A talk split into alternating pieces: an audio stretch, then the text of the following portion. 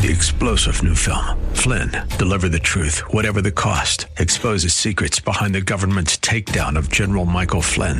Flynn knew what the intel world had been up to. He ordered the first audit of the use of contractors. This set off alarm bells. He told the truth. He was the most dangerous person for Donald Trump to hire. They had to get rid of Flynn. Flynn, deliver the truth, whatever the cost. Available now. Watch it today. Go to salemnow.com. Salemnow.com. Welcome to the Georgene Rice Show podcast. This program was originally broadcast live on 93.9 KPDQ. We hope you enjoy the show. Well, good afternoon and welcome to the Monday edition of the Georgene Rice Show. Glad to have you with us. Clark Hilton is engineering, James Blend is producing. Today we're going to talk with uh, Brett McCracken. He's the author of Uncomfortable, the Awkward and Essential Challenge of Christian Community, helping us to think through how we choose a church and why we stay in one that's, well, a little less comfortable than perhaps we uh, had hoped. We'll get into uh, that later in the five o'clock hour. But in this first hour, we want to cover much of the news from over the last several days. Well, President Trump today ex- exited a White House meeting with Senator Mitch McConnell, saying his relationship with the Senate Majority Leader is better than ever and they're working together on major legislative priorities, including tax and health care reform. We've been friends for a long time, the president said at the Rose Garden press conference following his meeting with uh, McConnell, with whom he had a public falling out this summer. We're fighting for big tax cuts, he said. My relationship with this gentleman has been outstanding, end quote. Well, that must have come as something of a shock to Mitch McConnell, who was standing right next to him. Well, Trump also said they were working on a measure to repeal and replace Obamacare by early next year. We have the same agenda. We talk all the time, said uh, McConnell himself. Uh, he said the meeting also included discussions about judicial appointments, additional hurricane relief funding. We are together totally on this agenda to move America forward, end quote. Well, McConnell's office earlier this week portrayed the White House meeting as a pro forma discussion about Republicans' legislation, a rather, legislative agenda through the fall, which would include bid ticket items like tax reform, immigration, and perhaps revisiting health care reform. The meeting, however, was also the first real face to face the leaders have uh, had since the uh, their public rift over the summer after the Republican controlled Senate failed to give uh, the president his first major legislative victory by repealing and replacing Obamacare. Trump in August said he was very disappointed in Mitch, and that's in quotes, after uh, McConnell said the president had excessive expectations about the legislative process. Well, the McConnell spokesperson said on Sunday that the senator's meeting with the president also would include discussion on completing a budget resolution, confirming qualified judicial and other nominees, and considering hurricane relief funding. Trump and McConnell spent a considerable amount of time during their uh, uh, roughly 30 minute press conference talking about each uh, judicial uh, or rather, such judicial nominations. Uh, McConnell called Trump um, getting Justice Neil Gorsuch on the high court the single most important thing the president has done. Trump argued Senate Democratic leader Chuck Schumer and his group are holding up every single nomination, which he called beyond comprehension.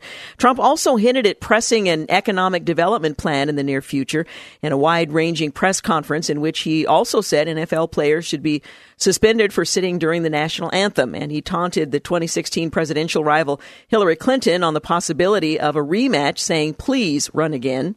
Uh, the meeting came as conservative groups and former Trump chief political strategist Steve Bannon uh, are pressuring McConnell and other congressional Republicans to relinquish their leadership posts. This is our war, Bannon said on Saturday at a gathering of religious conservatives. The establishment started it. You are all going to finish it he said. Well, Ken Cuccinelli, a former Virginia Attorney General who now leads the Senate Conservative Fund, said on Wednesday on Capitol Hill, uh, we call on all five members of the GOP Senate leadership to step down and for their caucus to remove them as soon as possible. Meanwhile, Senate Republicans appear to be rallying around McConnell in an opposite move. Mitch McConnell uh, is not the problem, said Senator Lindsey Graham on Sunday. Our problem is that we promised to repeal and replace Obamacare and we failed. We promised to cut taxes and we have yet to do that.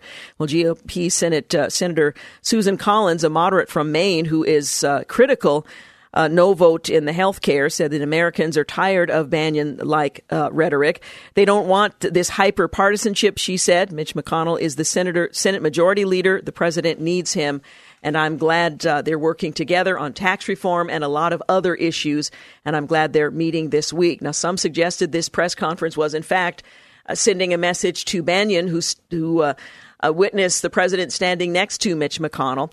In August, Trump tweeted, Can you believe that Mitch McConnell, who has screamed repeal and replace for seven years, couldn't get it done? Must repeal and replace Obamacare. McConnell responded to Trump's Twitter barrage uh, by saying the challenge of governing shouldn't be a surprise.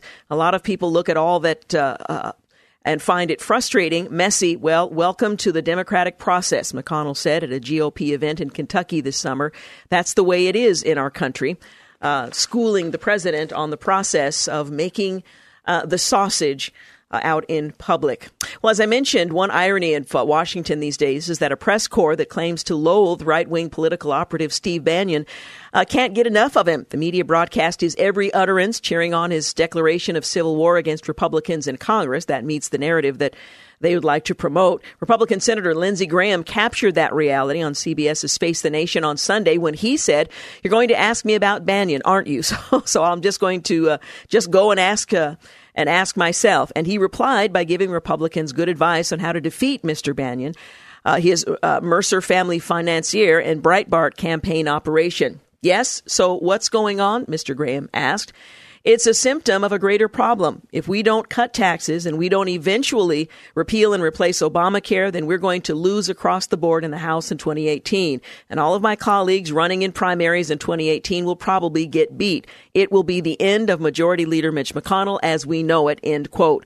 Well, the host teed up Mr. McConnell, but Mr. Graham elaborated. Mitch McConnell is not our problem. Our problem is that we promised to repeal and replace Obamacare. We failed. We promised to cut taxes. We haven't done that yet. If we're successful, Mitch McConnell is fine. If we're not, we're all in trouble. We lose our majority, and I think President Trump will not get reelected. End quote.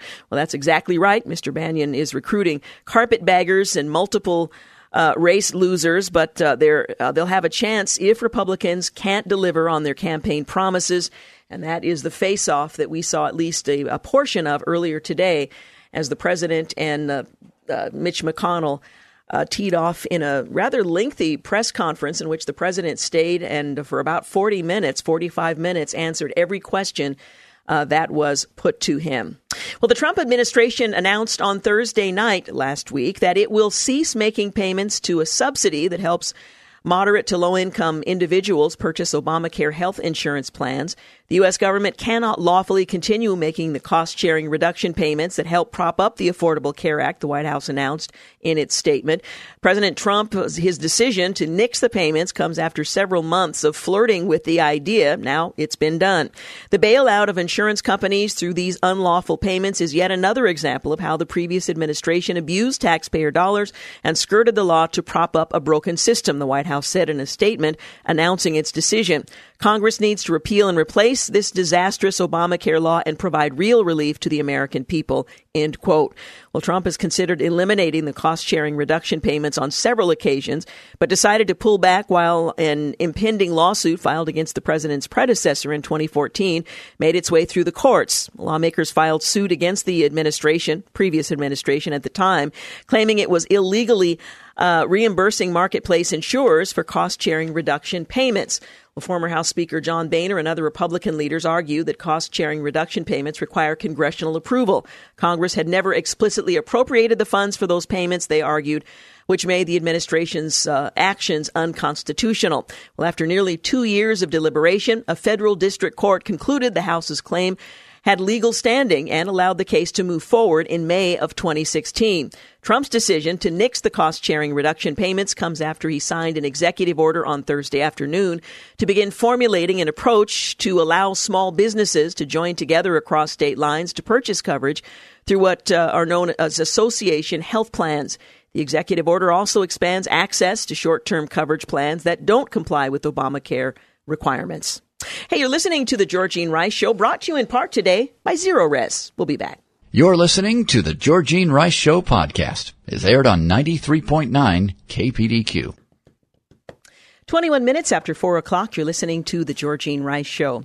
Well, despite Republicans' inability to repeal or replace Obamacare, President Trump and some conservative leaders haven't given up on calling for renewed efforts to repeal or reform the law or replace. Uh, the, there appears to be widespread agreement among congressional Republicans that moving on from Obamacare is bad policy and bad politics. That's a quote from Dan Holler. He's the vice president of Heritage Action for America. It's the lobbying affiliate of the Heritage Foundation. He says the Trump administration agrees Republicans could adopt another budget resolution next year that provides reconciliation instructions to repeal and ultimately replace Obamacare. Well, Senate, uh, on Twitter rather, Trump has been vocal about his intentions to continue reforming health care. Senate Republicans attempted to use a procedure known as budget reconciliation to dismantle the law because they would need only 51 votes to pass a bill with Vice President Mike Pence uh, able to break the tie, but they weren't able to pull that off. On the 28th of July, Senate um, in the Senate vote, three Republicans, Lisa Murkowski of Alaska, Susan Collins of Maine, and John McCain of Arizona, blocked what lawmakers dubbed the skinny repeal of Obamacare. A conservative Senate aide told the Daily Signal in an email that the law could be repealed next year. The most likely chance for Obamacare repeal right now is for tax reform to pass this winter, pass a new budget resolution in the spring, and then repeal Obamacare next summer, the aide said, rather optimistically.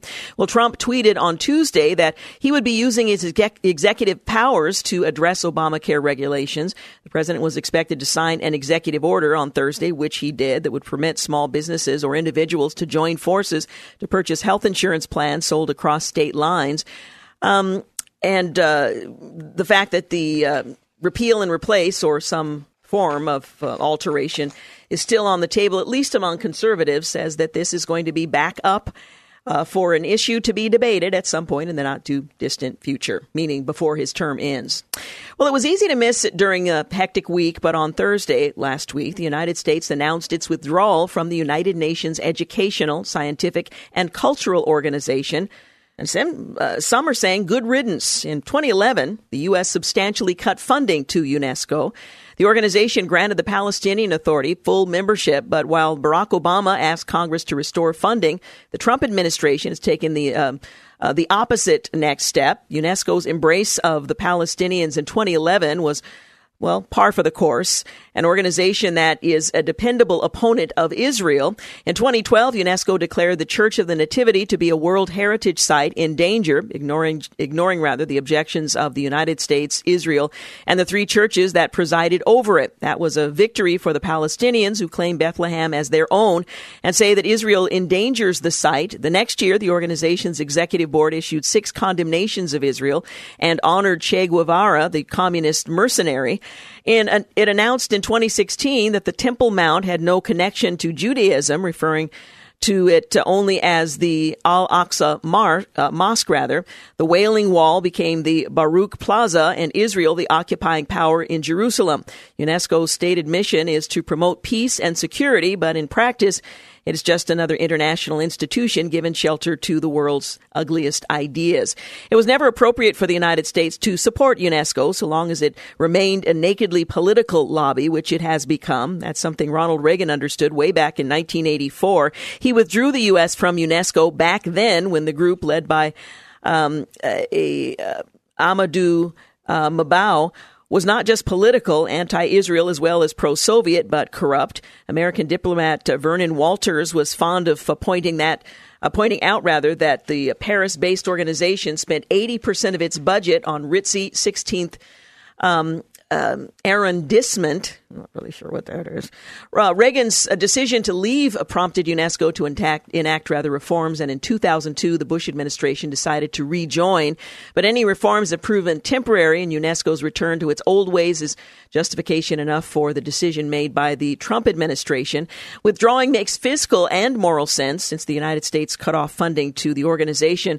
We've been uh, accruing hundreds of millions of dollars in debt to the group. Critics of uh, the decision by the president have tended to ignore UNESCO's contemptible political and uh, and other uh, activities and emphasize its other initiatives, which include literacy programs and environmental con- conversation. But if those programs are jeopardized by the lack of U.S. support, you know, UNESCO has uh, none but itself to blame.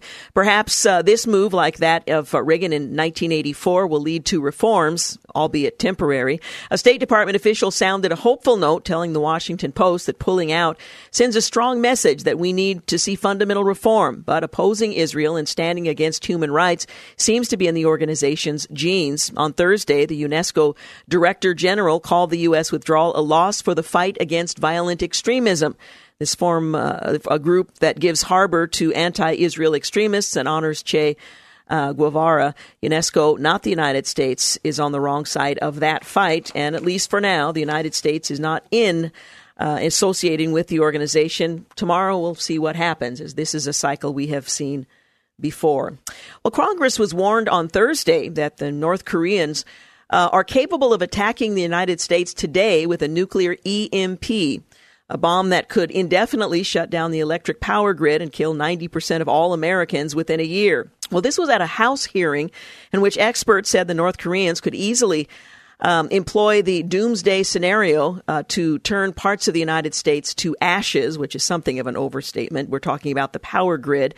In calling on the Pentagon and President Trump to uh, move quickly to protect the grid, the experts testified that an explosion of a high altitude nuclear bomb delivering delivered rather by a missile or satellite could uh, be to shut down the United States electrical power grid for an indefinite period uh, leading to the deaths within a year of up to 90% of all Americans. Now, I'm not following that connection, but that's a quote. Two members of the former Congressional EMP electromagnetic pulse, by the way, commission said that the threat to the United States has never been higher, in part because of the current high level of saber rattling by both sides and North Korea's surprising display over the past six months of its ability to deliver on its threats.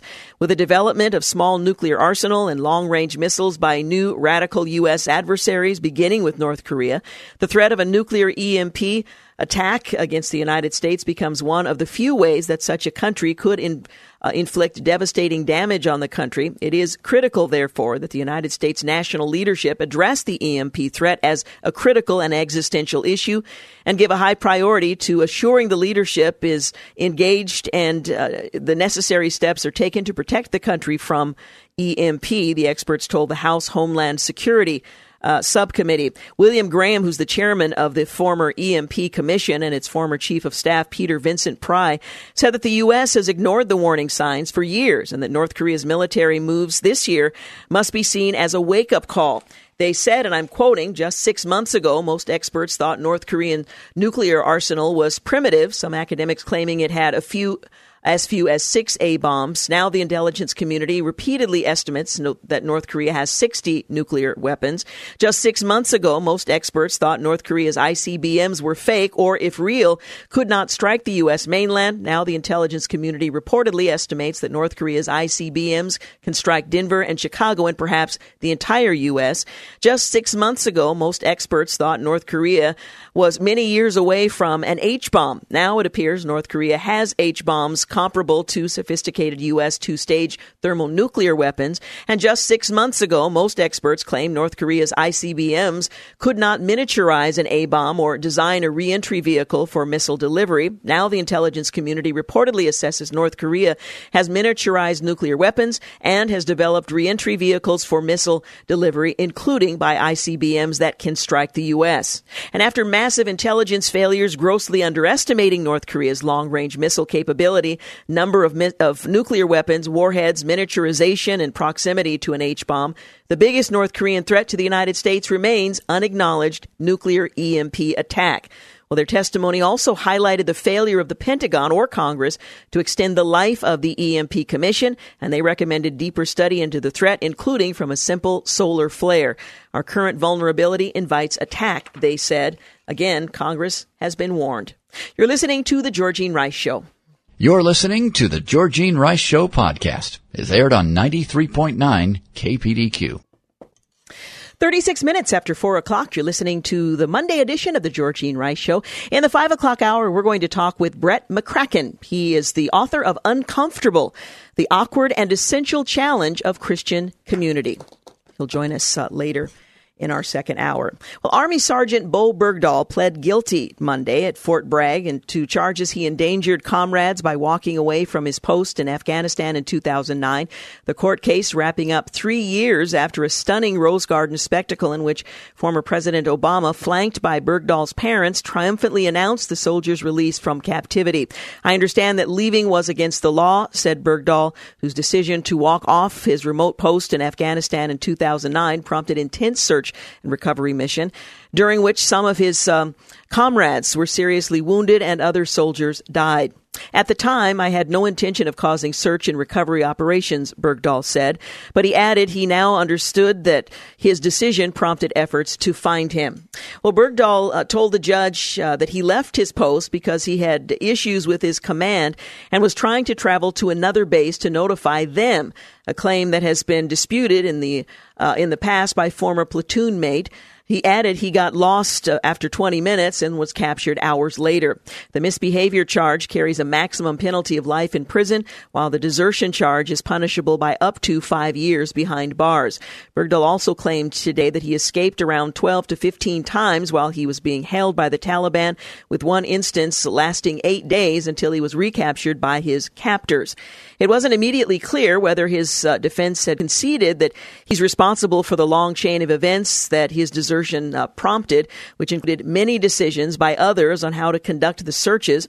Despite his plea, the prosecution and the defense have not agreed to a stipulation of facts, uh, said one of his lawyers, Major Oren Gleich. Uh, speaking to the Associated Press. Another one of Bergdahl's lawyers uh, was uh, unprepared to uh, give comment, but said that Bergdahl, who was released on the tw- on in May rather of 2014, was a highly criticized uh, deal in which five Taliban terrorists were set free, and these were. Uh, again, um, folks who had positions of, of, of, leadership and authority. At the time, the Obama administration official said Bergdahl had served with honor and distinction, end quote. Well, the U.S. Army said Bergdahl asked to enter his plea before the military judge. Obama was uh, criticized by Republicans in 2014. Taliban prisoner swap that uh, brought Bergdahl home while President Donald Trump harshly criticized Bergdahl on the campaign trail. His punishment won't be known until after the judge, Army Colonel Jeffrey Nance, uh, holds the sentencing hearing that's expected to start on the 23rd of this month. Bergdahl, who's from Hailey, Idaho, previously chose to have his uh, case heard by a judge alone rather than a jury. Serious wounds to uh, service members who searched for Bergdahl are expected to play a role in his sentencing. And while guilty pleas would allow him to avoid a trial, he still faces uh, uh, he'd still face a sentencing hearing in late October. Bergdahl's five years of captivity by the Taliban and its allies also will likely play a role in what punishment he receives, those five years being considered at least some form of punishment. At one point during his captivity, he converted to Islam, fraternized openly with his captors, and declared himself uh, mujahid, um, uh, mujahid, a warrior for Islam um, s- according to media reports citing secret documents prepared on the basis of a purported eyewitness account. The reports indicate that Bergdahl's uh, relations with his uh, terrorist network captors morphed over time from periods of hostility where he was treated very hostage to periods where, as one source uh, says, he became much more of an accepted fellow than a popular, uh, popularly understood. Uh, he even reportedly was allowed to carry a gun at times. Well, Bergdahl also collected contact information and talked about becoming a mercenary uh, in what his squad mates described as behavior that led to the ground. Uh, laid rather the groundwork for his disappearance. He was apparently high with a small a group of um, of Afghan soldiers when they were picked up by uh, nomads in 2009, according to a former CIA operative who was running a network of informants on the ground at the time.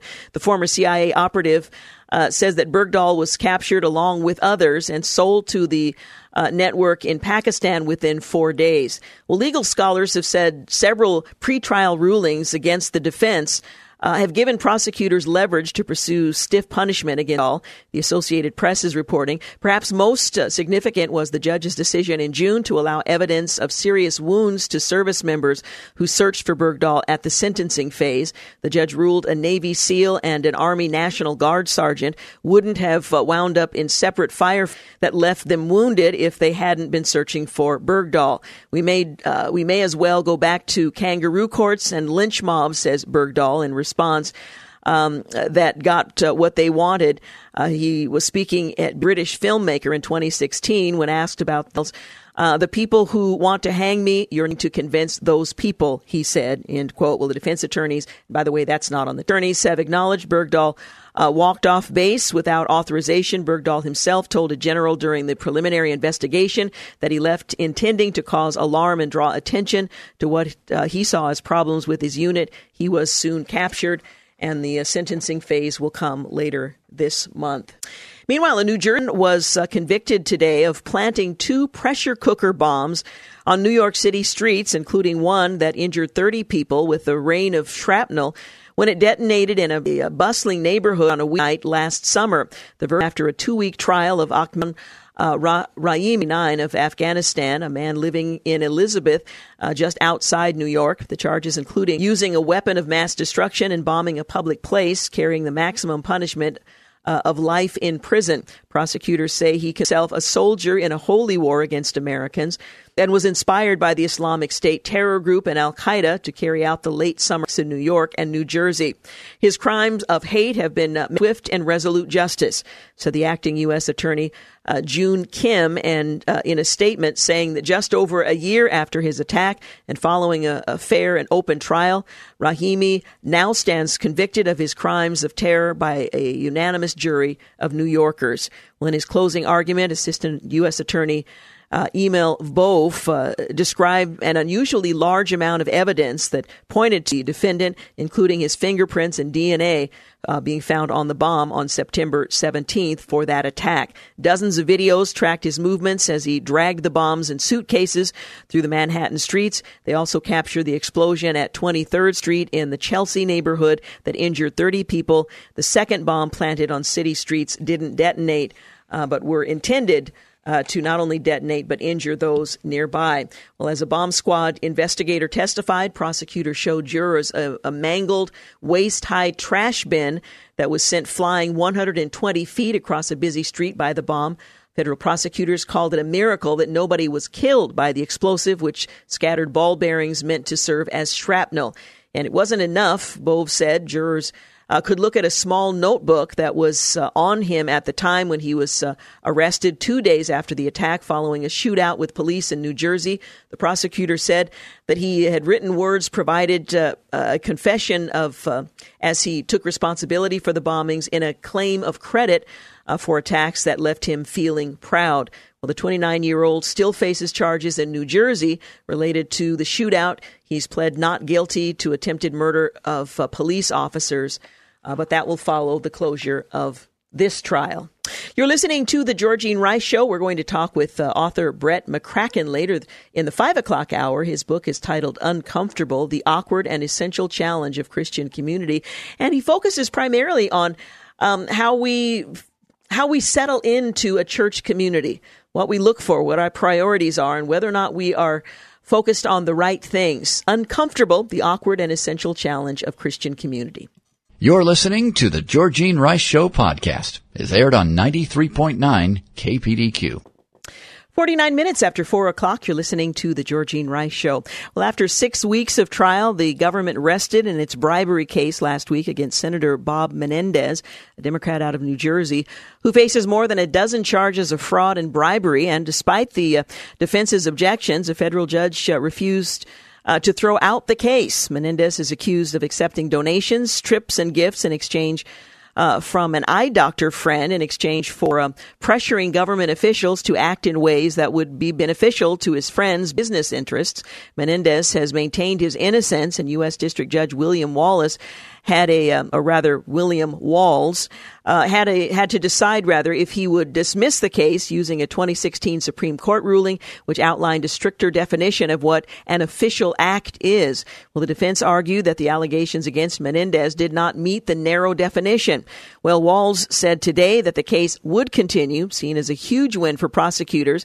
The defense will not start its uh, uh, will uh, not start its case. It's the first time in nine years that a sitting U.S. senator is facing federal bribery charges. Menendez is 63. He's accused of a plethora of campaign donations, gift, and vacations from uh, a Florida ophthalmologist. In return, uh, allegedly, Menendez used his position to lobby on behalf of uh, the business interests of his friends. Um, Melgen uh, allegedly directed more than $750,000 in campaign contributions to entities that supported Menendez. That's the ophthalmologist, according to his uh, indictment, which prosecutors said were uh, indictments to get Menendez to use the, or rather inducements to get Menendez to use his influence on uh, the behalf of his friend. Well, prosecutors have also accused him of trying to hide the gifts Um, his ophthalmologist friend Melgen also paid for Menendez and his girlfriend to stay for three nights at a Parisian hotel where rooms typically cost about $1,500 per night and allowed the senator to use his private jet. A federal prosecutor said that the senator sold his office for a lifestyle that he couldn't afford. Well, the indictments also allege that Menendez pressured State Department officials to give visas to three young women described as his um, uh, his friends' girlfriends. Uh, and throughout the trial thus far, defense attorneys have sought to prove that Menendez and Melgen uh, have been friends since before the former became the senator, and the trips were nothing more than friends traveling together. At times, emotional, Menendez has maintained his innocence throughout the trial, and of course, here in the United States, you are innocent, presumed innocent, until proven guilty, and the process will continue. By the way, um, it was denied that Menendez requests that the trial be uh, recessed during uh, critical Senate votes stating that his job should not be treated differently from that of uh, a construction worker or a cab driver. So the judge will not allow uh, recess of the trial so that he can conduct his business as a sitting U.S. Senator. The trial was also focused on a meeting former Senate Majority Leader Harry Reid set up with Menendez and former Health and Human Services Secretary Kathleen Sebelius to discuss a nearly $9 million Medicaid billing dispute that may uh, figure prominently in this case and may also implicate uh, the former senator who set that meeting up. Again, the trial will move forward. The judge deciding today, announcing that that uh, trial will move forward. It will not be dismissed. Well, the upcoming Supreme Court case um, uh, will revisit the 40 year old ruling that created public sector unions as we know them today. Janus versus American Federation of State, County, and Municipal Employees, Council 31 officially on the High Court's docket as the uh, late la- as of late last month. We'll answer a couple of existential questions for AFSCME and uh, SEIU and the American Federation of Teachers. Questions left wide open by the court's landmark 19, 1977 decision, rather, Abood versus Detroit Board of Education, that allowed public unions to require agency fees from all workers, whether they belong to the union or not. Are public labor unions ever really apolitical with, uh, with what, what with their workers' salaries being billed to the taxpayer? One of the questions. And if a majority of justices can agree this year that AFSCME uh, at all are innately political, doesn't demanding dues from workers, members, and non-members alike violate the First Amendment as any forced political donation would? Well, Abood gave labor unions license to demand dues to cover activities like wage and benefit negotiations. Otherwise, the Burger Court decided non-members would reap the rewards of collective bargaining without paying their fair share, in quotes. Well, the dues demanded uh, a non-member uh, are indeed called a fair share fee. Well, newer cases like Janus uh, and Friedrichs versus California Teachers Association before it, which ended in a stalemate following Scalia's death, dispute Abood on the grounds that union dues paid as a condition of employment constitute compelled speech. Well, Abood's ruling required that funds filched from or taken from required uh, from non-members not su- uh, support the union's political activities, but as the intervening 40 years have illustrated, everything a public sector union does, from its continued existence to its ample fundraising for sympathetic candidates, is tangled up in electoral politics. Well, brave souls who've taken the uh, public sector, sector union on, most notably Wisconsin Governor Scott Walker, like uh, to cite labor-friendly Franklin D. Roosevelt's PolitiFact accredited position on the matter of whether public sector and unions belong to the same breed, uh or rather belong in the same breath. Well, all government employees should realize that the process of collective bargaining, as usually understood, cannot be transplanted into the public service. FDR wrote in a uh, letter to the president of the National Federation of Public Employees some years ago, uh, ago, of course. It has its distinct and insurmountable limitations when applied to public personnel personnel management. He wrote, "Well, public employees, a subset of the citizenry that multiplied during his presidency can't exactly negotiate with their employers, Roosevelt added. The employer is the whole people who speak by means of laws enacted by their representatives in Congress. Accordingly, administrative officials and employees alike are governed and guided and in many instances restricted by laws which establish policies, procedures, or rules in personnel matters. Well, with the overturn of Abood being imminent, the vast political machine, precisely what Roosevelt worried we'd um, give life to, uh, fears for its re- survival. The proportion of Democratic funding extracted from public unions since the 70s, the late 70s, makes their solvency essentially a status quo party operation. Obama overturned the last Bush administration's transparency rules for public unions, providing cover for their political spending. But five years ago, an indispensable investigation by the Wall Street Journal extrapolated from Bush era data that organized labor's political spending is quadruple the common estimate, all of which only supports Janus, the case before the Supreme Court, animating argument that compulsory non-member dues impose political speech on we the people's employees and, as FDR pointed out, on us, the people. Again, the Supreme Court will take this case up. Uh, it is on its um, uh, docket as of late last month, and it's going to answer a couple of those existential questions. It will be very interesting to see um, how they how they deal with them. Well, firefighters began gaining ground on wildfires that killed at least 41 people in the past weeks, the deadliest blaze in California's history. Winds eased up a bit. Searchers uh, combed charred ruins for more victims, with hundreds still missing. The most destructive Northern California fires were uh, more than half contained by Monday, thank the Lord, and tens of thousands of residents who had fled the flames in Sonoma County were allowed to return to what were their homes north of San Francisco. More than 5,700 structures were destroyed by uh, more than a dozen wildfires that ignited a week ago and consumed an area larger than New York City. Entire neighborhoods in the city of Santa Rosa were reduced to ashes.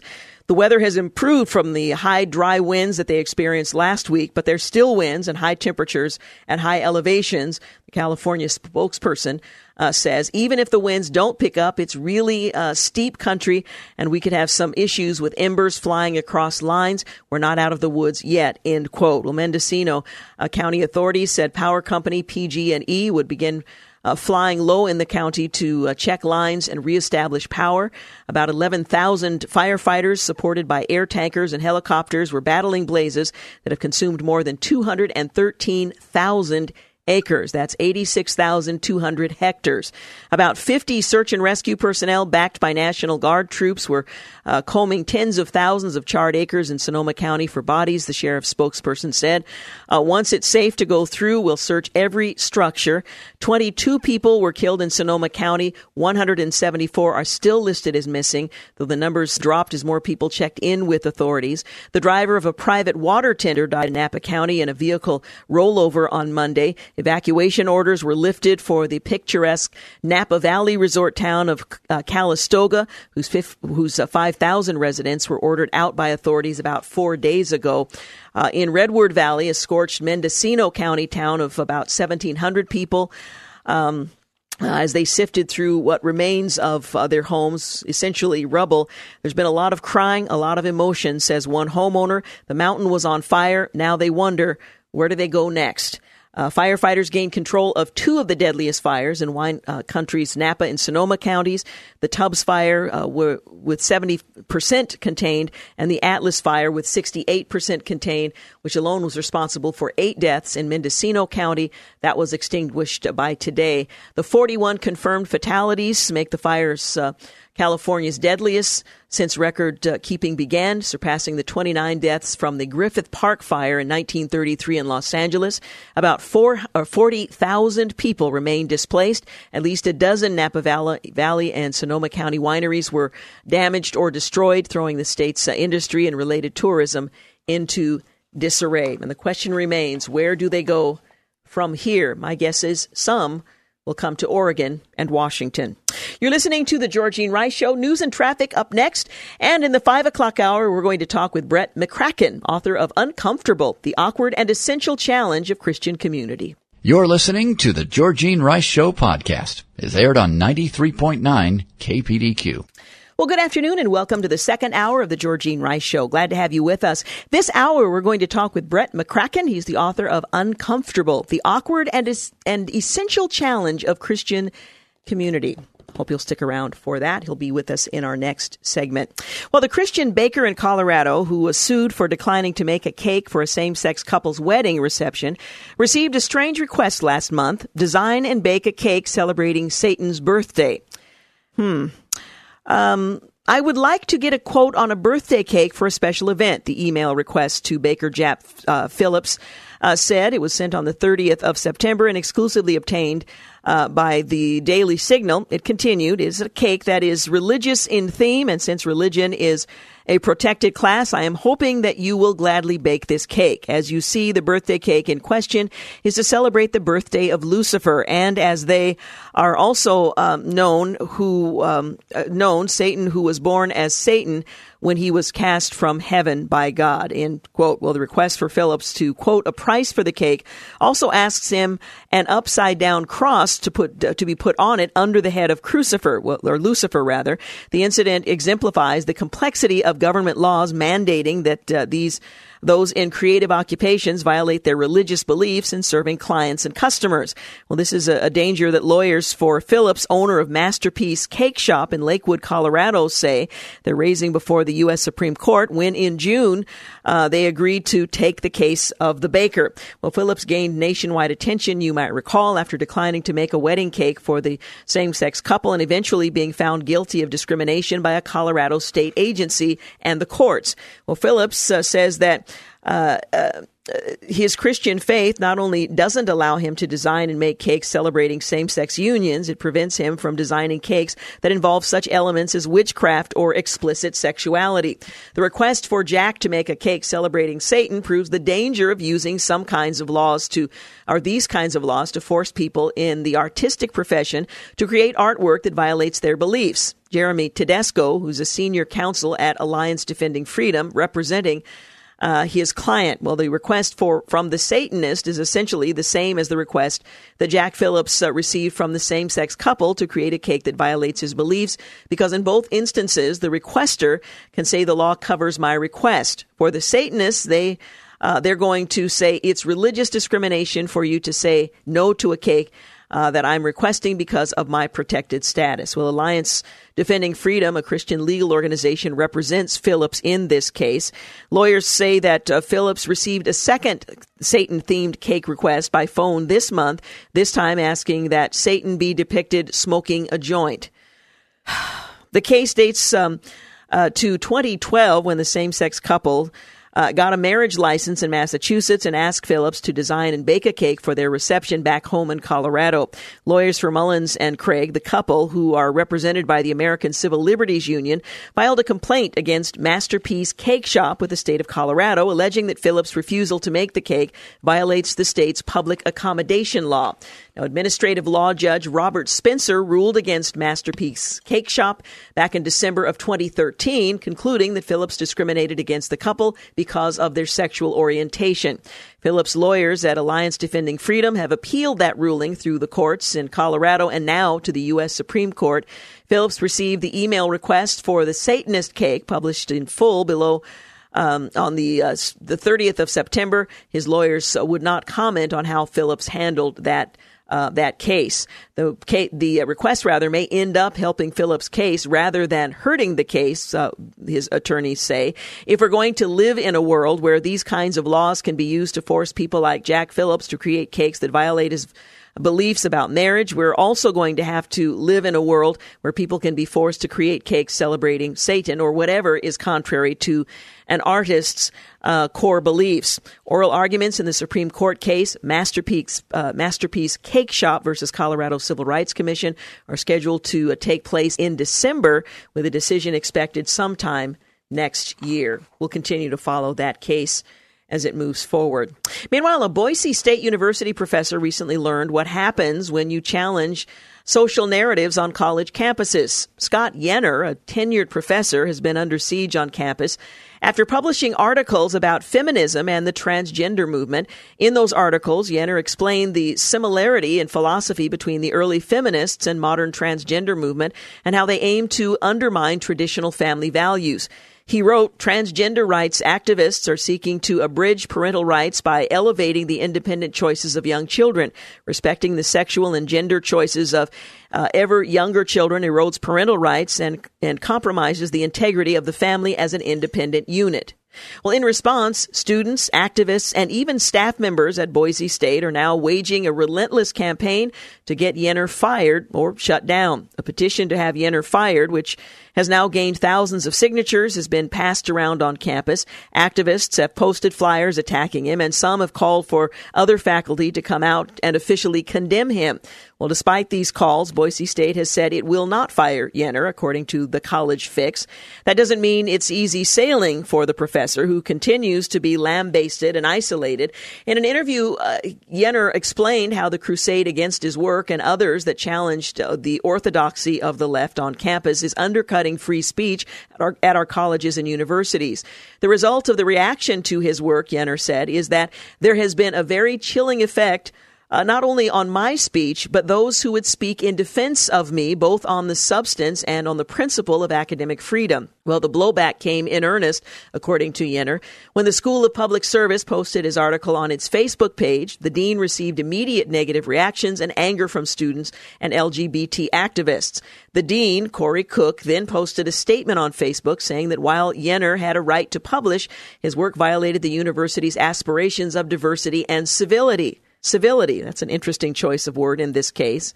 Well, that didn't stop the waves of attacks that would uh, soon come upon uh, Yenor. Well, the campaign against him became a cause celebre for the new student diversity and inclusion hire, Francisco Salinas, according to Yenor. In August, Salinas wrote an article condemning Yenor and, and uh, tying his work to the recent events in Charlottesville and to Nazism.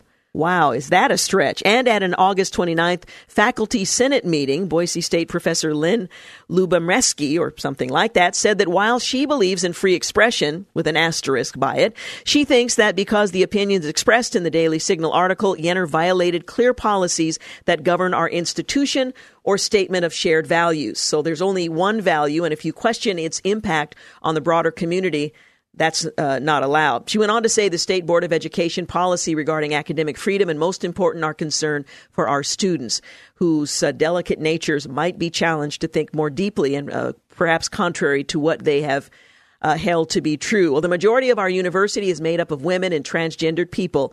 Uh, she went on to write Yenor's public statements published with the byline Boise State University Professor of Political Science, a real violation of the rights of women and transgendered students in which she said when someone expresses bigoted, homophobic, and misogynistic views as a representative of a university, I think that we do have a right and responsibility to at least make a statement that we do not share those values. So now his uh, his challenge that the family is being undermined when younger and younger children are given the freedom uh, apart from the supervision of their parents to make decisions about their gender, that is now considered bigoted, homophobic, and misogynistic. Again, it's uh, broadened uh, considerably from his initial statements. Yenor published the Daily Signal article in August. He received a constant stream of criticism and calls for his work to be shut down. The position seems to be that anyone who would do research in areas that don't affirm the contemporary views should be shut down. Boise State student Ryan Orlando called for his school to part ways with Yenor in an article he penned uh, for Odyssey, there are multi- there are a multitude of morally reprehensible notions in Yenor's writing, which constitute a dangerous ideology that warrants separation from the university. Now, notice uh, they're not debating the uh, the veracity of the argument, but simply saying it should not be allowed to be made at all. This is on the campus where the free exchange of ideas and debate is supposed to be championed, championed rather. There are a multitude of morally reprehensible notions, he says, and our, it is uh, our belief this hate speech, so now it's elevated to hate speech, uh, this honest disagreement that challenges whether or not it's in the best interest of families or children, um, this, in our belief, this hate speech and its alienation uh, is alienating a lot of folks at Boise State. I would say that perhaps the criticism of the actual original statement is probably elevating the uh, the discomfort of students more than the original statement itself. But it is yet another example of the fact that uh, honest debate, honest disagreements, the free exchange of ideas is no longer welcome on college campuses. 16 minutes after 5 o'clock, up next, we'll talk with Brett McCracken. Uncomfortable is the title of his book, The Awkward and Essential Challenge of Christian Community. You're listening to the Georgene Rice Show podcast. It's aired on 93.9 KPDQ. Hey, welcome back. You're listening to the Georgene Rice Show. Well, in our culture of have it your way consumerism, Christians like you and me often want to find our dream church, the one that checks off every item on a checklist and is comfortably perfect in terms of being a match. Well, in his latest book, Uncomfortable, The Awkward and Essential Challenge of Christian Community, journalist and author Brett McCracken, he tells readers why we need to give up the idea of our dream church and embrace the uncomfortable nature of the local church, of, you know, fellowshipping and doing community together. The book is about the uh, comforting gospel of Jesus Christ that leads us to live uncomfortable lives for him.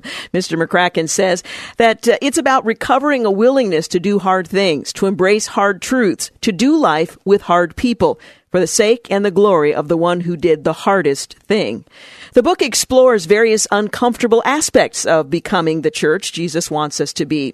Uncomfortable shows readers why they should stop looking for the church that is the perfect fit and instead find the one that will teach them to live like Jesus. Well, Brett McCracken is the senior editor for Gospel Coalition and the author of Hipster Christianity and Gray Matters. He also writes regularly for Christianity Today and his website, brettmccracken.com. He lives uh, with his family in Southern California where he serves as an elder at Southlands Church. He joins us today to talk about his book, the Awkward and Essential Challenge of Christian Community. Uncomfortable is that title. Brett McCracken, thank you so much for joining us. Thank you so much for having me. It's a pleasure. Well, this can be an uncomfortable subject. I know for lots of folks who are looking for a home church, it's natural to assume that we should have a checklist that appeals to us. The worship music is a style that we like. The age of the congregation is similar to our own. Maybe the culture of the people there uh, reflects a culture we're comfortable with. But you argue in Uncomfortable that believers who accept the uncomfortable and even the awkward aspects of Christianity in the context of the local church they're the ones who are going to see the church grow most significantly and the gospel advanced most powerfully. Talk about why that's the case. Yeah, you know, I, I think I've first and foremost I've just seen it in my own life. I've seen how, you know, when I've been tempted to attend churches that fit me perfectly and kind of fit my unique tastes and preferences and, and checklist items, you know, it's comfortable and it's it's easy, but I don't really grow. And you know, I think it just got me thinking um, because I'm going to a church now that isn't my perfect church, and it's it's actually very different from I think the picture I would paint mm-hmm. of my dream church in a lot of ways. So it's been really stretching and, and uncomfortable, but it's been a church where I've definitely seen growth uh, in my life, and I think my wife would say the same. And so I just I realized, you know, it's true of so much in life that we grow the most when we're in our when we're out of our comfort zone, when we're being stretched and pushed, and we don't grow as much when we're just comfortable. And so I think that the same is true for our spiritual lives and, and church. So I'm really trying to encourage people to just kind of break out of that that consumeristic temptation to to want to go to the church that fits you the best and actually take up the challenge of just uh, you know embracing the discomfort of a church that may not fit your all your checklist items, but is going to kind of force you to to stretch a bit and lean on lean on God more rather than leaning on yourself. Yeah, it sounds like you're uh, encouraging your readers to to transfer the focus from me and my preferences to where the Lord would lead me in order that. I and the people I'm in community with will grow in a way that I, I otherwise yeah. would not. Yeah, absolutely. It's really just a, a change of posture, mm-hmm, mm-hmm. and I think in our in our kind of American culture, which is so individualistic and, and, and consumeristic, it's easy for us to just have that be our default posture. You know that everything should be about me and and kind of how things fit me and my needs. But I think that can be a really damaging posture for us in terms of growth and, and spirituality and faith. And I think we do need to be more compelled by Jesus and what he would have for us and what he calls us to do rather than necessarily what we want for ourselves. Let's talk about the word uncomfortable since it it uh, uh, is so prominently featured in your book, the title mm-hmm. and the two sections. Uh, describe mm-hmm. what uncomfortable is and what it isn't. For example, someone who is in a church that really questions whether or not the teaching is biblically sound, where there might be a, an element of, of congregational abuse. Describe what uncomfortable means right. and kind of the parameters of that. Yeah, it's a really good question. What I'm not meaning when I talk about uncomfortable is kind of uh, uh, theologically errant teaching or unorthodoxy, heresy. Like mm-hmm. that's not that's not discomfort. That's just wrong. You know, that's just bad.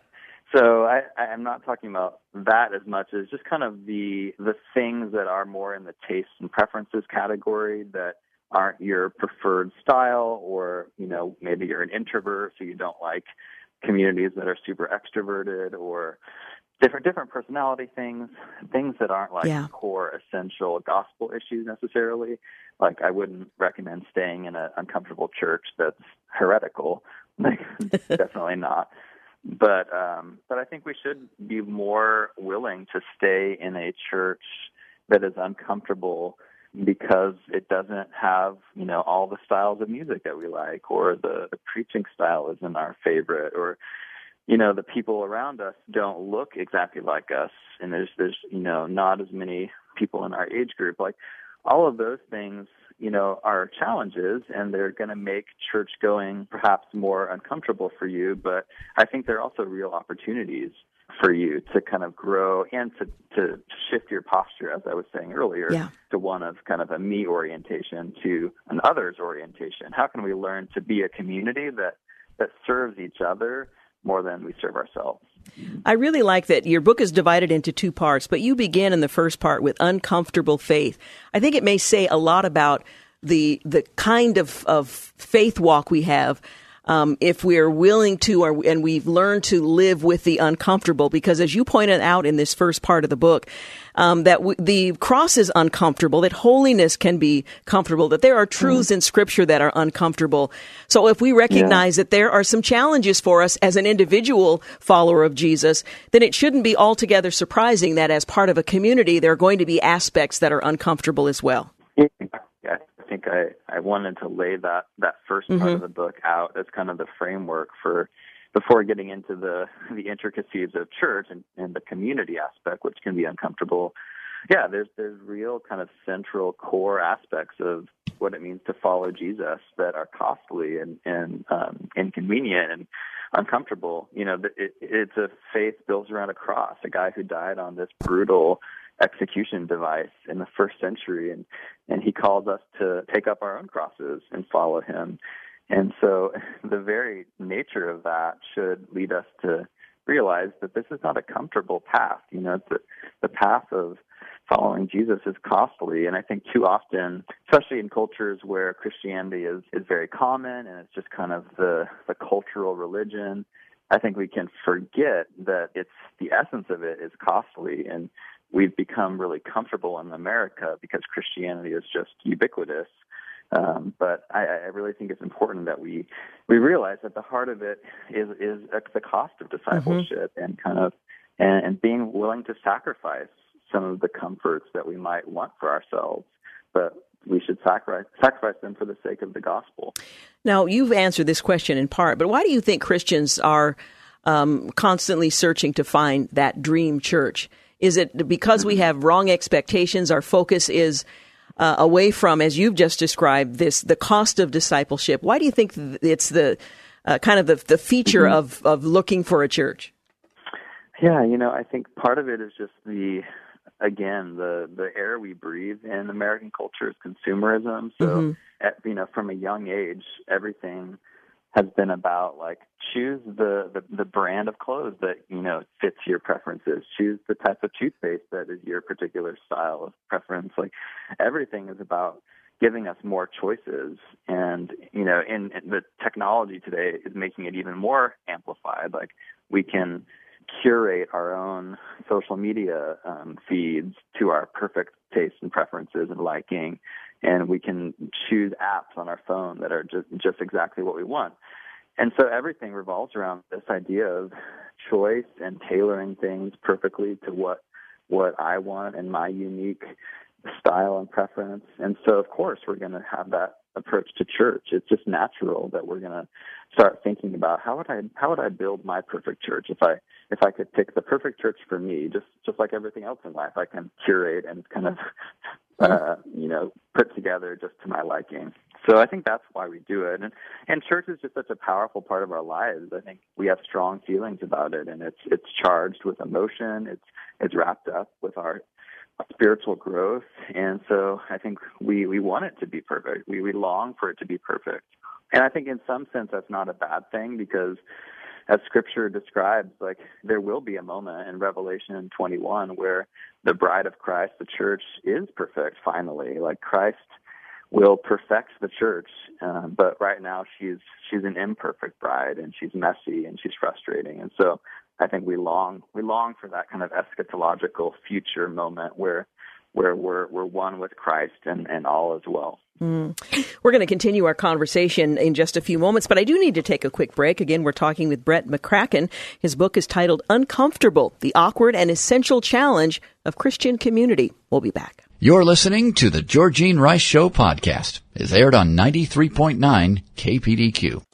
Hey, we are back. You're listening to the Georgene Rice Show, continuing a conversation with Brett McCracken. He is uh, senior editor for the Gospel Coalition and the author of Hipster Christianity and Gray Matters. We're talking about his latest book, Uncomfortable The Awkward and Essential Challenge of Christian Community, which has a foreword by Russell Moore. We were talking about uh, how preference often uh, guides our decision making as far as churches uh, go. And sometimes churches respond to the, the potential for parishioners in the same way.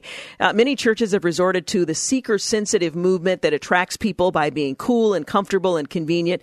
Is it possible for churches to thrive by embracing the more difficult aspects of Christianity as opposed to uh, pandering to what they believe those who are are considering them for home uh, might uh, might prefer? Mm-hmm. Yeah, that's, that's a great question, and I, I think yes, I think there's definitely there's definitely possibility that church and it's kind of counterintuitive and paradoxical, but I actually think that the church is better off in the 21st century if it embraces and is, is kind of forthright and open about the cost of following Jesus rather than kind of trying to hide that part and, and putting like the cost of discipleship kind of under the rug and, and focusing on, you know, kind of selling Christianity as, as if it were just this comfortable kind of your best life now, self actualization mm-hmm. sort of thing. Like that's disingenuous. That that that that kind of draws people in under the guise that Christianity is one thing, and then you know they learn or they're surprised later that it's actually a, a costly thing to follow Jesus. So I think you know churches are better off just being honest with that and. I actually think that um, younger people, millennials, they really value authenticity. They really value. They don't like um, being sold a bill of goods. They, they can see through that. They can see through disingenuous things, but they like authenticity. And I think a church that is just authentic and open and honest about, you know, hey, this this Christianity thing, this following Jesus thing, it's not going to be easy. It it it asks us of things. It it's about repentance. It's about holiness. It's about the cross. It's about doing life with uncomfortable people sometimes and serving others rather than serving ourselves. Like that's what it is. Like and and if you want to be a part of it, then we invite you to, and it's going to be a wonderful, transformative thing for you, but it's going to be hard as well. And I think that's I think that actually is going to be an approach that really resonates with the next generation um, who don't want to be sold something fake. They mm-hmm. want something real, even if it's costly. I think they prefer that realness, that authenticity of it. So, how do you find a church that's that is right, uh, defining that as where God would have us, without being tempted to shop for our dream church? Where do we begin, and how do we engage in that process of seeking God's will and the community that He has for us to become a part of? Mm-hmm. Yeah, you know, I I think that first of all, you just need to be honest with yourself and, and evaluate kind of are you going about this as a shopper, as a consumer, and do you have like that list of preferences? And maybe look at those reflect reflect on those preferences. Are they on the level of like worship music style and like kids ministry activities and all those things? Or are they are they on the level of like, is this a theologically sound church? Is it gospel centered? Is Jesus the hero of this church? Are lives being transformed by, in this church? Can I can I see tangible evidence of people growing? Like those are the more important things to consider as you're looking for a church. So really, I think it's just a matter of kind of doing an audit of like what are the what are your checklist items and and making sure that they're kind of the more substantial, like God centered ones and not the me centered ones. Now, um, how do you think um, the way people view church has changed over the years. What are some new perspectives on church that you hope people will gain from reading your book, Uncomfortable? Um, yeah, you know, I I think maybe a big one is just to start looking at church um, not as just this social kind of um, activity that's just one among many things that you do during your week. Like you go to church on Sunday and, and you leave, and then you know it doesn't really have bearing on anything else in your life. But I, I would like people to read this book and and come away seeing Christianity as this overarching paradigm that should mark every aspect of our lives. This this kind of embracing the uncomfortable, costly call of following Jesus and and being different in in this world. You know, part of part of following Christ is a willingness to be kind of alien and being a little strange and weird in our world. And and it's becoming increasingly, I think, weird in American culture to be a faithful Christian um, and, and to, to have it actually take substantial root in our lives in every aspect of our lives. So really that's I think the the approach to church that I would like to see people come away with is is just this this bigger, fully orbed, all mm-hmm. enveloping idea of of being a part of this this eternal, um, you know, majestic thing that God is doing in the world through the church. Now, one of the areas that you write about in Uncomfortable is uh, the subject of worship that can be as divisive in a congregation as just mm-hmm. about anything else. Talk a little bit about um, the search for, uh, you know, the perfect worship in the church that I'm going to attend, as opposed to um, embracing the fact that we are worshiping together as a community in a style that may not be the one I would select, but is meaningful because we're engaged in unity. Yeah, I think I think that last part of your question is kind of the heart of it. Is worship is such an opportunity for unity, and it it should, it shouldn't be about me and my individual kind of preferences and whether I like this style of music or not, but it should be an opportunity to, in humility, um, just kind of join arms and, sing in unison with with our our fellow um, brothers and sisters in Christ in our in our congregation. I think there's nothing more beautiful to me in terms of my experiences of church than kind of looking around a room and seeing a diversity of of people, different ethnicities, different ages, different backgrounds, and we're all just passionately belting out these songs, like um, for the sake of Christ, you know, to the glory of God. And it's not about our individual stories as much as it, as it is about um, giving God the glory. And so I think worship is a great opportunity in, in kind of a narcissistic age that we live in, where so much is made of ourselves, and we can become so kind of full of ourselves and preoccupied with ourselves. Like worship is this great, beautiful opportunity to kind of get outside of ourselves and to focus ourselves together, shoulder to shoulder with others on God and on Christ and what He's done for us on the cross. So I think worship is such a beautiful opportunity for us to, to kind of shape our hearts in a new posture that's less about me and more about God and more about serving each other. Another of the um, subjects that you write about in the second part of your book, Uncomfortable Church, is the, the subject of unity. What does unity in the fellowship of believers, uh, known as the local church, what does that look like? And what is, what is the goal in a diverse group mm-hmm. of people with different preferences, different backgrounds, different age groups? What does that unity look like? Yeah, I mean, I think that's one of the most uncomfortable things about church. And yet I think it's one of the most essential things too. You know, Jesus he prays for unity. He prays for the church to be unified. And so I think we, if we're going to be obedient, we need to strive after that too. But you know, it's so hard in in our culture today, which is so divisive, and you know, everyone is yelling at each other on social media, and you turn on the news, and people are yelling at each other, and we're just we're fracturing along all these divisive issues. Mm-hmm. And so one of the one of the reasons it's important is that it's just such a countercultural witness. Like if the Church of Jesus Christ can model unity amidst diversity and in this world, in this society that is just finding it really hard to be unified, like man, what a witness that can be. You know, something different, something hopeful.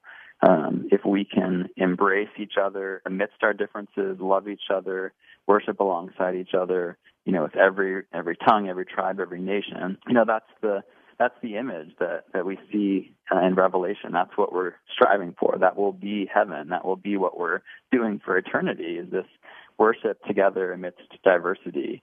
And so we need to practice that now. And I think the church, you know, can be a little bit of a foretaste of heaven in today's um, dark and kind of depressing, mm-hmm. polarized world. Our our unity can be this this glimmer of hope and this kind of beautiful picture of what what heaven will be like, mm. where everyone everyone is unified together um, in, in, worship and praise of God. Where Christ is the focus. Again, the book is titled yeah. "Uncomfortable: The Awkward and Essential Challenge of Christian Community," with a foreword by Russell Moore. Uh, Brett McCracken, thank you so much for talking with us, and thank you for the book. Yeah, thank you so much. It's been fun chatting with you. Appreciate it very much. Uh, we're going to take a quick break here in just a moment. We'll be back to wrap things up. Again, the book is Uncomfortable. It's published by Crossway.